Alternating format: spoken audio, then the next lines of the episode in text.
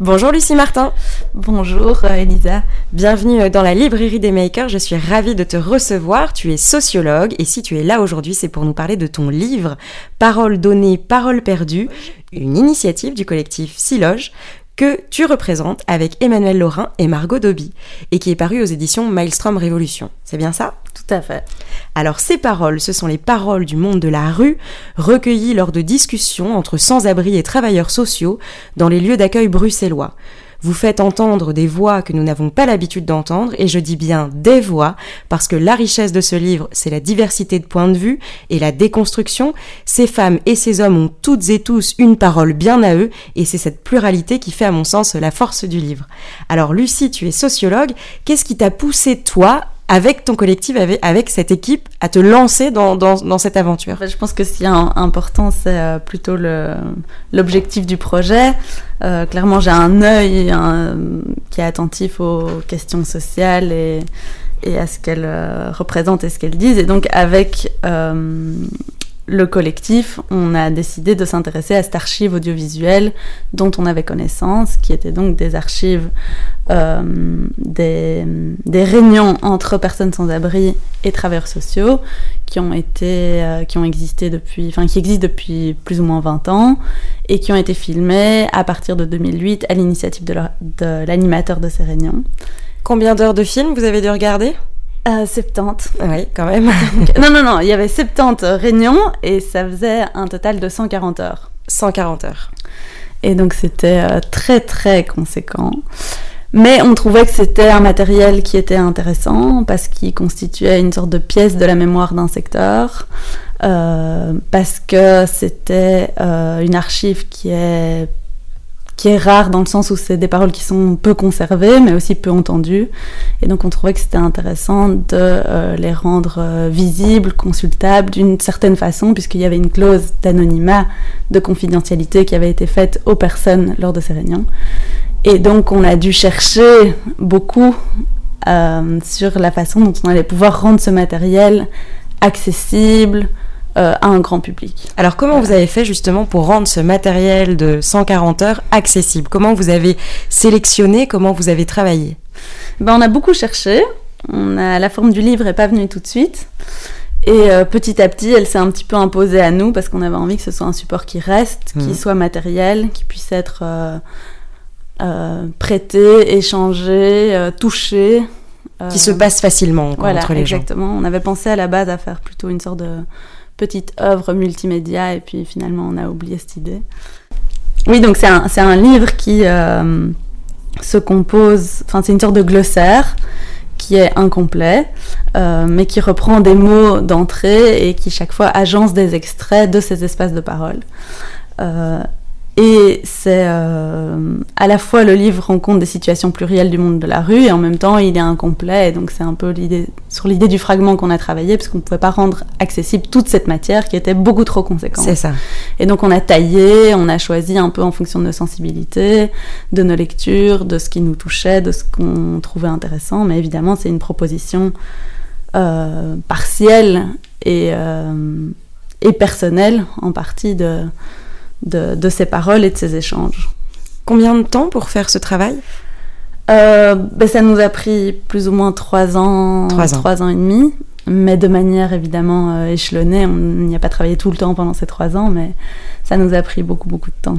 Quand vous êtes tombé sur ces archives et que, même, même j'ai envie d'aller encore plus loin, alors quand vous vous êtes dit on va en faire un livre, on va en faire un glossaire, on va en faire un recueil, Qu'est-ce que vous aviez comme objectif, si je puis dire, même si, voilà, on peut jamais savoir vraiment ce que ça va produire chez le lecteur, mais quel était votre objectif, ou vos objectifs, s'il y en avait plusieurs? Ben, On avait envie de rendre cette parole qui est peu entendue euh, accessible et visible. Donc on avait vraiment envie de mettre à l'honneur la parole des personnes à la rue parce qu'on entend souvent les journalistes, les experts, les politiques en parler, mais peu les premiers concernés. Et donc l'objectif premier du livre, c'était vraiment de mettre cette parole à l'honneur, pas de la, de la valoriser comme une parole, comme une parole euh, particulièrement incroyable ou, euh, ou magnifique. C'est une parole qui est très belle à plein d'égards, mais aussi simplement d'être pris au sérieux parce que les personnes ont des choses à dire et c'est les probablement les premiers qu'il faudrait écouter sur la situation, les situations qu'ils vivent au quotidien et les difficultés qu'ils rencontrent. Qu'est-ce qui, a, qu'est-ce qui a été peut-être pour toi dans, dans cette aventure-là euh, le plus fort? Est-ce que tu te souviens, enfin voilà, d'un moment peut-être euh, assez galvanisant ou dont tu te souviens en particulier ou, ou pas?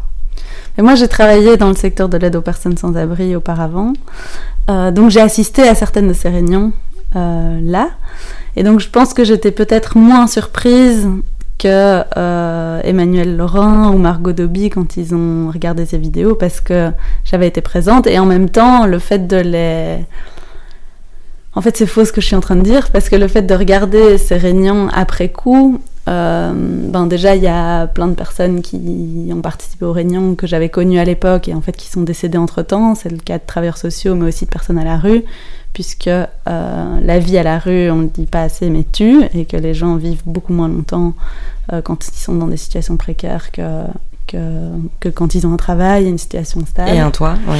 Voilà, donc ça c'était déjà assez émouvant de, de, revoir ces visages. Et puis, euh, en fait, peut-être ce qui m'a peut-être aussi le plus marqué, c'est avec le recul de la caméra, justement, donc de visionner après coup la réunion, on remarque des choses différentes que quand on y est. Par exemple euh, bah, Alors peut-être il y a un biais de déformation quand j'en parle maintenant, mais je trouve quelque chose qui, qui marque assez fort, c'est euh, la per... Enfin, et en même temps c'est peut-être bizarre de dire ça, mais c'est à la fois la, la pertinence des propos euh, des personnes qui participent à cet espace de parole, qui vont parfois même critiquer aussi l'espace de parole en tant que tel, en disant ça sert à quoi de parler, on est là, mais nous on dit tout le temps et on n'est jamais écouté de toute façon. Euh... une espèce d'extrême lucidité aussi. Oui, euh. oui, oui, énormément de lucidité, beaucoup d'humour, beaucoup de cynisme, euh, la force, en fait la force de pouvoir encore être là, de dire tout ça et de malgré tout être dans une situation si difficile. Oui, c'est ça. Donc à la fois la résilience hmm. des gens et, euh, euh, et, leur capacité à malgré tout rester extrêmement présent lors de la réunion. Et donner encore. Ouais, voilà. Euh, et qu'est-ce qui a été peut-être le plus difficile? Parce que j'imagine que c'est pas simple. Vous vouliez déconstruire, lutter un peu contre euh, bah, les, stigmatisations, mais comment faire pour ne pas tomber dedans? Est-ce que vous êtes mis un peu des, garde-fous ou, ou, vous y êtes allé voilà à l'instinct, à ce qui vous parlait, ce qui vous touchait euh?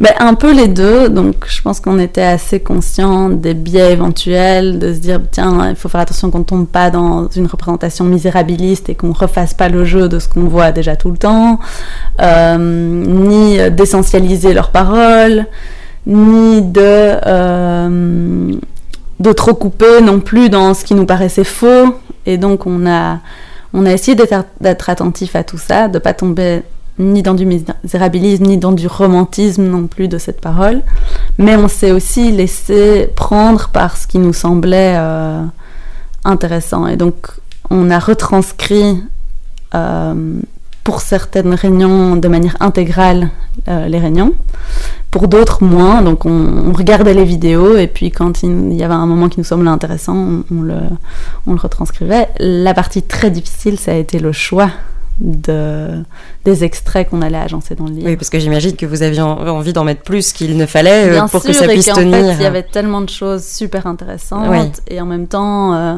qui, qui, sont parfois redondantes, qui se répètent. Euh, et donc ça, c'était vraiment très très difficile. Et il y a tout un travail d'agencement et d'édition, de montage de ces extraits dans le livre, et un travail aussi de retranscription des moments qui sont non dits. Mm. Donc euh, l'ajout de didascalie, c'est un peu... Ce qui est très important d'ailleurs aussi, mm. qui vient compléter aussi, euh, si je puis dire, le propos. Ouais, ça se lit un peu comme une pièce de théâtre à certains moments.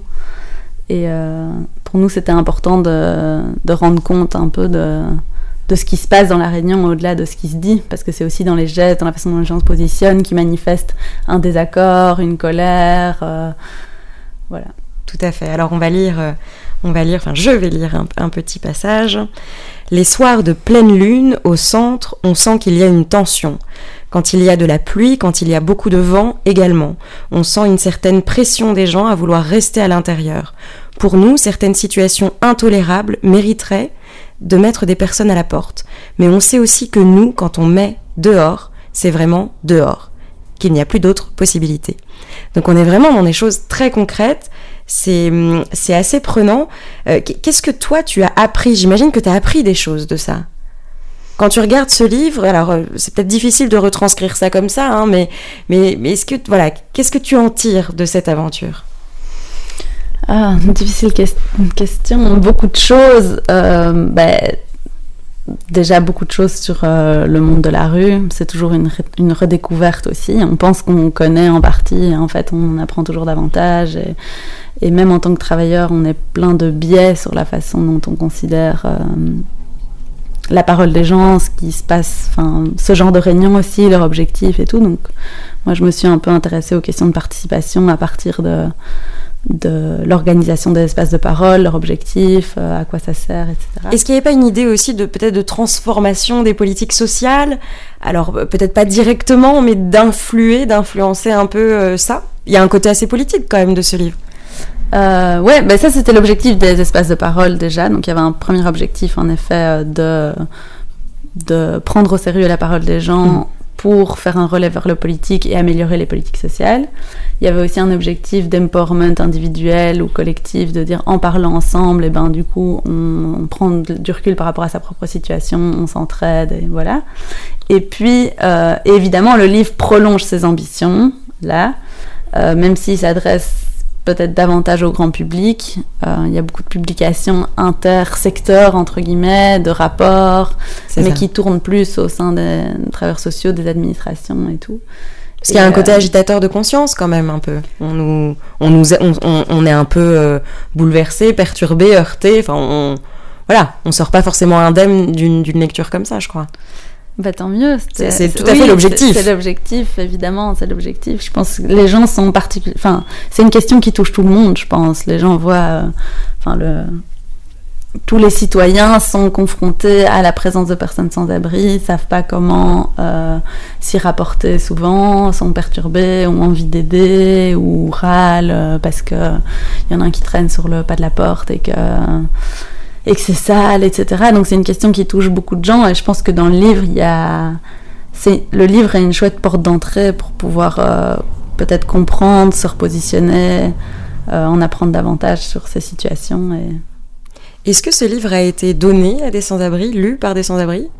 Alors pas encore. Euh, avec la crise euh, Covid, ça a été compliqué, mais c'est en cours d'organisation, donc on avait envie de refaire un espace de parole autour du livre, de le donner aux personnes. Mais c'est sûr que le projet n'est pas participatif dans sa création, c'est-à-dire euh, les réunions espace de parole étaient des lieux pour écouter, pour entendre, pour discuter ensemble collectivement en se disant l'aide sociale est trop individualisée, il y a des millions de gens qui sont dans des millions de réunions tous les jours, qui font des rendez-vous tout le temps, mais en fait il y a peu d'espace où on peut se rencontrer pour parler collectivement de, des problèmes qu'on rencontre.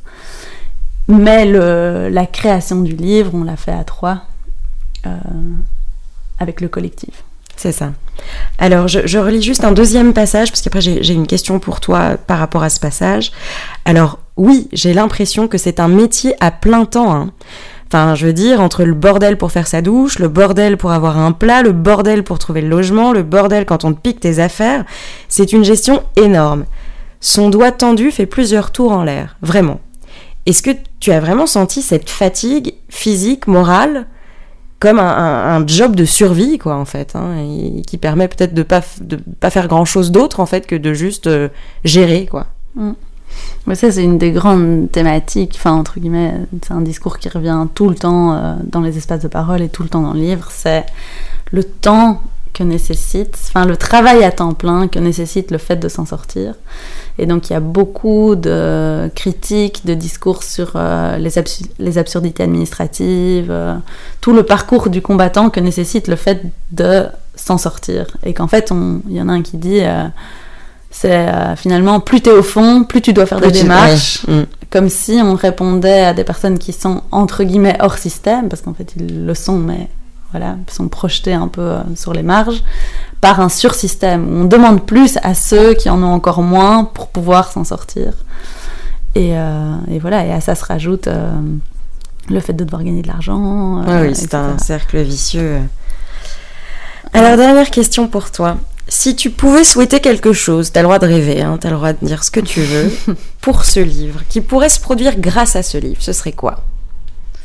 Ben déjà, euh, si le livre peut tomber entre les mains de son public, ce serait super. Que euh, des personnes intéressées par la thématique euh, puissent se l'approprier, qui puisse éventuellement être utilisé par des étudiants, enfin qui puisse donner envie de s'y intéresser davantage, et puis peut-être contribuer modestement à changer le regard sur la thématique des, enfin voilà, sur cette question sociale qui est une question sociétale très importante et pas seulement, et pas seulement une, une, question de parcours individuel. Ça, ce serait, ce serait super. Très bien. Eh bien, écoute, on t'a entendu. En tout cas, on invite tous nos auditeurs à lire ton livre, votre livre, avec Emmanuel Laurin et Margot Dobby. Voilà, à trois, collectif Siloge. Parole donnée, parole perdue, c'est aux éditions Maelstrom Révolution. Merci beaucoup Lucie Martin. Merci Elisa. Et à bientôt pour un nouvel épisode.